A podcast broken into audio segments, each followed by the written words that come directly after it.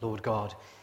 If we surrender all, then what we present before you now, along with the many other ways in which our money has come into the life of the church, are only really tokens.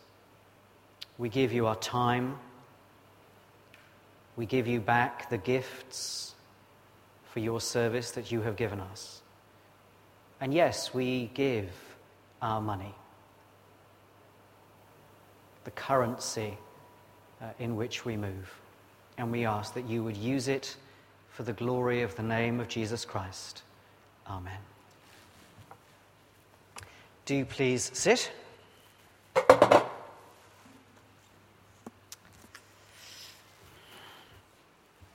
And find, if you would, Isaiah chapter 15.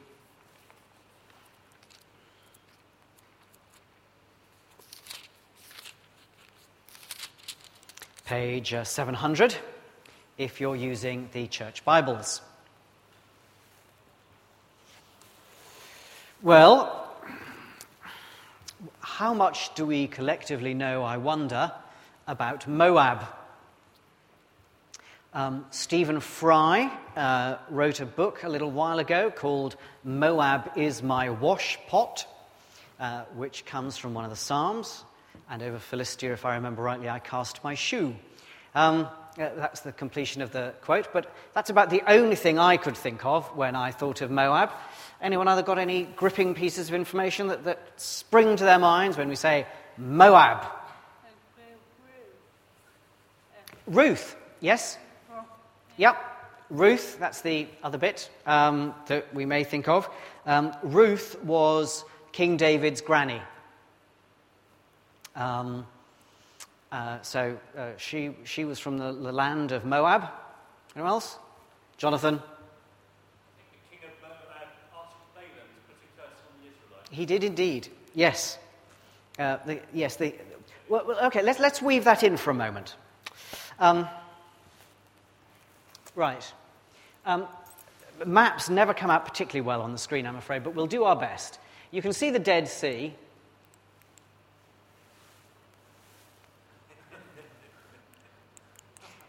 Yes, I know it works. You can see the red light, but it doesn't. Oh, wait a minute. Oh, no, no. D- d- uh, is there anything happening up there? Am I missing this? No? Oh, well. Right, to your Bibles and flick to the very back. Uh, we'll kind of do both of these. And if you've got a, a, um, a church Bible with maps in the back, then rejoice, you are blessed. If you haven't, try and find one. We'll leave the screen up there because I want to. Uh, I want to do some um, kind of moving around. Love technology. Um, uh, if you uh, look to the uh, maps, if you've got them, uh, you'll find come to a bit called the division of Canaan.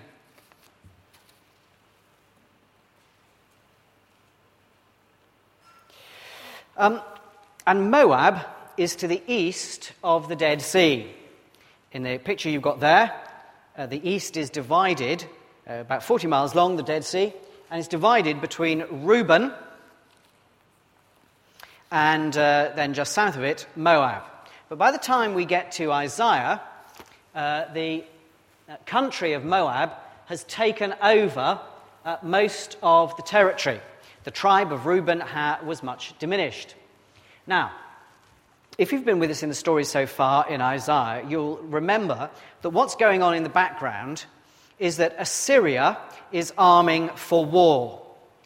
Uh, the uh, country of Syria uh, is marching with the country of Judah, uh, sorry, with the country of Israel, the northern uh, of the two um, uh, Hebrew kingdoms uh, and trying to put pressure on the southern kingdom, Judah, uh, so that they'll stand together against the king of Assyria when he comes. But nonetheless, the king of Assyria is coming. And he's, he, uh, apart from the things going on in Israel, Judah, he is going to put pressure on this eastern country of Moab. Now, last week we had the great uh, state of Babylon being considered. And now we've got a mere minnow of a state being considered Moab. Disaster is coming, and Moab is threatened. Now, most of the places that are mentioned at the beginning of chapter 15 are, that's the place, AR, I didn't just say are, um, uh, are um, Nebo, Medeba. These are in the north. And then the places that are mentioned later on, in verses 5 through to 8, Heshbon, Elealeh, uh, Jahaz, um, uh, Zoar, particularly Zoar, is right at the bottom of the Dead Sea. Those are mentioned in the south. And what looks like it's happening is that a refugee crisis is happening. As pressure comes from Assyria, which would have uh, invaded from the north, uh, the northerners in the state of Moab are being turned into refugees and they're flying down to the south.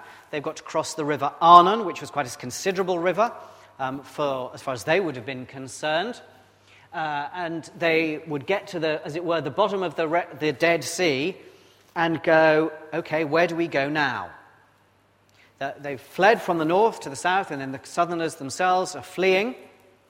Where do we go now? And they really had two choices. They could carry on going south into the country of Edom, or they could work their way round the Dead Sea and go into the territory of Judah, which was not at this point in the same state of crisis as they are. But you catch from the beginning of chapter 15 the terribly, the grievous state of this refugee movement. Uh, just the words, just you could, you could extract the verbs weep, wails, wail, weeping, cry, cry out, faint, cries out, weeping, lament, outcry, lamentation. There's this terrible pouring out of grief as they uh, move from the north down to the south. And as they try and work out, well, what are we going to do? Uh, even the army, verse far, uh, for, second part of verse 4, even the army is massively stressed. The armed men of Moab cry out, and their hearts are faint. There's environmental disaster. Uh, verse 6 the waters of Nimrim are dried up. You've got to love a, a, a river called Nimrim. You won't see it on the map because it was an occasional seasonal river. Probably doesn't sound any more weird if you come from there than when some does uh, to people who live in Norwich. Um, but uh, the, the, the, Nimrim was uh, kind of between the Arnon, uh, which is halfway up uh, the Dead Sea, and the Zered, which is down at the south of it. It was originally a cattle territory. Um, if you look through um, the book of Numbers and the book of Joshua, uh, you'll see that it was settled by those who loved to grow and raise cattle because it was good grass territory. So it depended on reliable rainfall. But possibly because there were uh, lots now of cattle that had come down with the refugees, so that uh, even the, the, the, waters that were around had, they were over, um, overused. And what supplies of grass they had uh, was uh, uh, destroyed and withered. There's mourning in movement, there's this army that's useless. We have the flight of refugees, we have environmental disaster. I mean, it's today, really. I didn't offer my bit of news at the beginning of the service, but the bit that struck me was that there are now one million refugees from Syria. There's one million people who are outside their own country. Cold this time of year. Half of that million, one half million people are the children. Homeless, stateless, cold. I suppose it was just the same. There is a terrible tone of sorrow that runs through chapter 15. And yet, the reality is that this is a judgment. Verse 8 Their outcry echoes along the border of Moab. Their wailing reaches as far as Eglaim, their lamentation as far as Beer Elim. Those are the kind of north and south border towns. Dimon's waters, and if you see the note there, it's also uh, Dibon, which seems to be the sort of capital, and it's, um, uh, uh, you can see it up there, uh, Dibon just north of the Arnon River. Dibon's waters are full of blood, but I will bring still more upon Dibon. Uh, a lion upon the fugitives of Moab. There are these people, they've got all the stress and crisis that goes with being refugees. And it's now going to be as though God Himself is a lion bringing further judgment upon those who remain in the land. We're going to find out in a few minutes what it is about Moab that particularly attracts that kind of judgment from God. But one of the things we have to face if we take this at all seriously is just the notion that we almost never hear of these days, very 18th century, the notion of providence. Uh, this uh, morning for Mothering Sunday, I reminded the, those who'd, who'd, come of the story of Susanna Wesley. Uh, she was uh, a tremendous mother. Uh, she prayed for her children, and so busy was her life that she would put her apron over her head to say to them, Please don't disturb me right now because I'm praying to God. She would read with each one of them day by day. They had no formal education, but from that family, of course, came uh, John and Charles and Samuel Wesley. But one of the things that was true also for Susanna Wesley was that she had 19 children, nine of whom died when they were infants, one of whom was smothered accidentally by a maid. Now, in, in those days, without the health care that we know about, what were they going to say about disaster. We are so confident of our control over our world that we rarely now look for the hand of God. These refugees would not quickly or easily have reached for that as an explanation. And yet we have to face the fact that even though this is great disastrous, a, a greatly uh, disastrous situation, as far as the prophet Isaiah is concerned, it is God that lies behind it. I don't think we have, if we take seriously the notion of God lying behind things, I don't think we have uh, to perform some sort of peculiar spiritual or emotional gymnastics to pretend that everything is wonderful when it isn't. But at the same time, Scripture does urge us to say of circumstances that come our way about which we are powerless, if I treat it as from the hand of God, there will be no better way to react to it. Now, in a congregation of any size, there will be those who've had a great week and those who've had a terrible week. And if you, are, if you haven't had a terrible week this week, great, but you know you have them from time to time. We are encouraged in Scripture to say, uh, not let's pretend it's great when it isn't, but to receive those circumstances as from the hand of God, and then to respond to them appropriately. If they're good, then you praise Him appropriately. If they're dreadful, then you weep before Him appropriately and react as seems best. We could do worse than get back to an old fashioned sense of providence, of God's activity standing behind our circumstances. Well, let's get back to our refugees. We're facing these two options. They can go further south to the territory of Edom, and if you do have the, the church Bibles, um, how far do you have to look for Edom? Uh, if you go to the first of the maps, you'll see Edom there, well down below Moab. Or they can round the corner to Judah. And they choose Judah. Well, that's something. Of the options in front of them, they chose the right one. And what they do is they, they say to themselves, well, um, let's um, send an offering uh, to the king in Judah. So, verse 1 of 16 send lambs as tribute to the ruler of the land. Look at the ironies of this. The first uh, chapter, chapter 15 ends with God as a lion in judgment. And then the beginning of 16, because there are no chapter divisions in the original, we're reminded send lambs as tribute.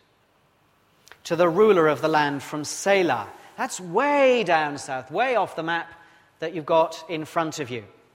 From Selah, across the desert, to the mount of the daughter of Zion. And this would have been hard work. This is going to be difficult to show you without a, a zapper, but I will do my best. Because the territory, if you round the corner of the Dead Sea, you're going to come across mountains. And the only way to deal with those mountains is actually, you can see that line of uh, fortresses that look like little black spots. Those are fortresses on the mountains. You actually have to go round down southwest and then back up north to get to Jerusalem. You can see where Jericho is on that map. Well, Jerusalem is only ever so slightly south uh, and just off the map to the west. It's kind of at the top of the Dead Sea. But it was a long way to go if you were going to take lambs from Selah all the way around the mountains to Jerusalem. It needed serious effort. You were serious if this is what you're proposing. Take lambs as tribute across the desert to the mount of the daughter of Zion. They know the one place to go.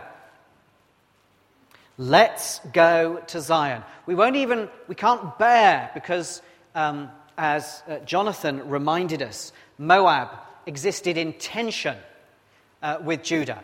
They were often in conflict, though they, they were kind of cousins uh, going way back. They were in terrible conflict, and they can't even bear to say the king's name. They say, To the ruler of the land, let us send tributes. Uh, they, uh, uh, and then there's this picture in verse 2 like fluttering birds pushed from the nest, so are the women of Moab at the fords of the Arnon. Well, you can see where the Arnon River is, halfway down on the east of the, the Dead Sea. And it's always women, especially young women, who are, the, who are placed in the worst situation by refugee crisis. Like fluttering birds, just not knowing what to do, no one helping them. That's the crisis that they, they're going to take with them and say, Look, look, uh, uh, do, uh, King, uh, King in Zion. This is the crisis we're facing. Give us counsel, verse 3. Render a decision. Make your shadow like night at high noon. Protect us from the burning sun. Hide the fugitives. Don't betray the refugees. Let the Moabite fugitives stay with you, be their shelter from the destroyer. And from the mouth, we assume, of the king on his throne in Zion comes assurance. The oppressor will come to an end and destruction will cease. The aggressor will vanish from the land. We don't know whether that's what the king thought or whether those are words that Isaiah is putting into his mouth because Isaiah knew that this was the case. Isaiah didn't know how it would be achieved politically, but he knew that the threat from Assyria would just vanish like a fog. So it proved later for them. But verse 5 In love a throne will be established, in faithfulness a man will sit on it, one from the house of David, one in, who in judging seeks justice and speeds the cause of righteousness. How different that is from the tone that's been set through verse 15 with all this crying and lamentation. In love, a throne will be established. It is going to be okay, first of all. The aggressor will vanish. And secondly, there is the promise here of a different throne from the ones you've known. And then, verse 6, we are straight back into judgment. And now we do hear of the reason why Moab attracts the judgment of God. It is for their pride and arrogance and conceit. Her pride and her insolence, but her boasts are empty. I guess it came because it was a relatively wealthy, small state because it did have this uh, green, lush territory with lots of cattle, and clearly they were able to grow uh, vineyards. Indeed, the whole growth of the country is because uh, it, it spread out. It was bigger than it was originally given to be. But verse 8 the rulers of the nations have trampled down the choicest vines which once reached Jazer and spread towards the desert. It's up there, but I, am not going to find it for you. Their shoots spread out and went as far as the sea. So I weep as Jazer weeps for the vines of Sibmah. O Heshbon, O Elealeh, I drench you with tears. The shouts of joy over your ripened fruit and over your harvests have been stilled. The orchards are no more. It, it looks like the order of events was this they were pressured, they fled, they went to Jerusalem, they said, Help us. And Jerusalem said in reply, We will. But listen, it's not as bad as it looks to you now, because actually the aggressor is going to disappear. And there will be a throne in this territory, again, of love and faithfulness. Why would you say that if you didn't want Moab to come under it? What the, what the Jerusalemites meant was come under this shelter of this throne to be, of love and faithfulness. And Moab, astonishingly, this is the point of the, of the two chapters. Moab looked at that gospel promise of good news, looked at it in the face, and said, No, thank you. We have run to you for shelter, and you have offered shelter, but we cannot, when it comes to it, bring ourselves to set ourselves under your kings. And so it will all end in unmitigated disaster, verse 13 and 14 within three years, as a servant bound by contract would count them. In other words, it's going to come bang, bang, precisely. Moab's splendor and all her many people will be despised, and her survivors will be very few and feeble. And so it proved. Moab was wiped out. Why? Why would you do that? Why, if you are desperate and fleeing to shelter, and those responsible for the shelter say, Yes, we will take you in. But you realize that means you, you then become part of our house. Why would you then turn around and say, Oh, well, in that case, I don't want to think, thank you very much. I, I want to go back to my desperation. Well, why did Chris Huhne and Vicky Price conspire to pervert the course of justice? That's been one of the stories as we noted this week. Perverting the cause of, course of justice. Why would anyone seek to do that? Because something's gone wrong, something pretty deep has gone wrong. And that's what pride is like.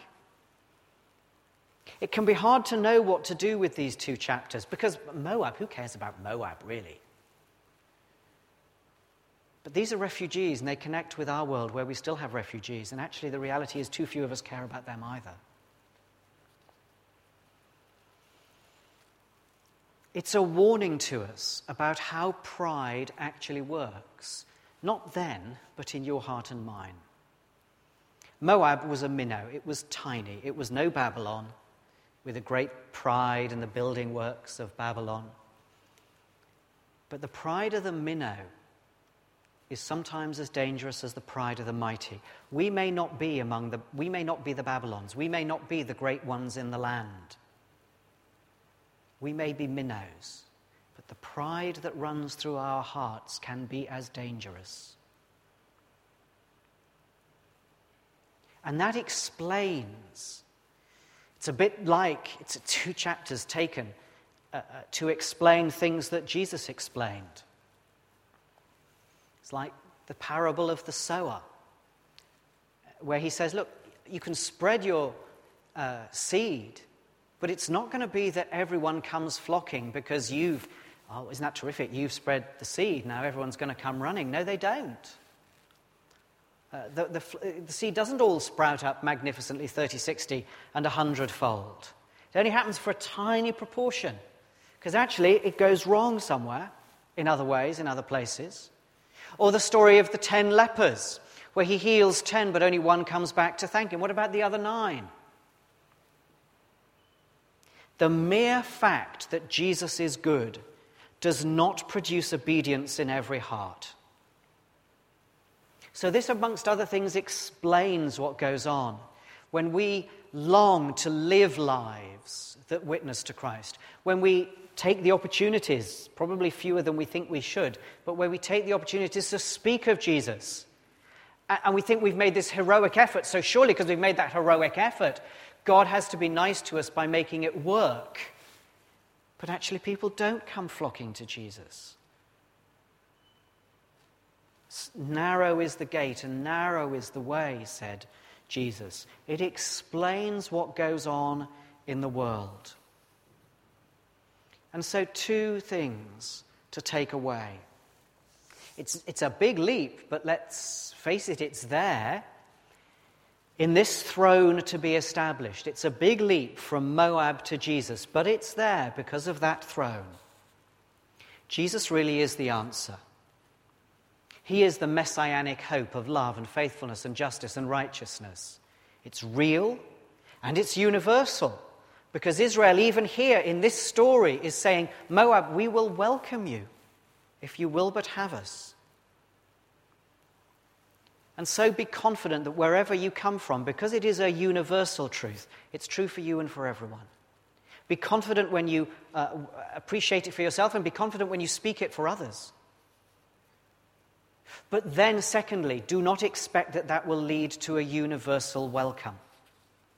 Don't be surprised, but equally from the book of Isaiah and the story of Moab, don't be hard hearted either. When people do not respond because of their pride, grieve over it, weep over it, pray for it. As Isaiah prayed, even though he knew the judgment was from God. Jesus really is the answer but it doesn't lead to universal welcome. Let's pray.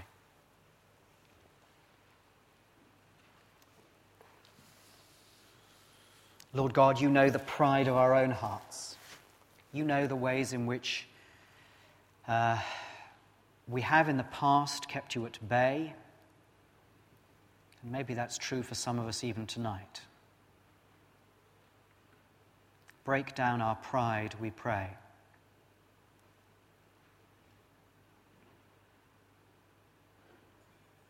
use the circumstances of life to speak to us of the judgment that would destroy our pride and of the love and faithfulness that longs to see Jesus Christ enthroned in every life. For we ask it in his name. Amen.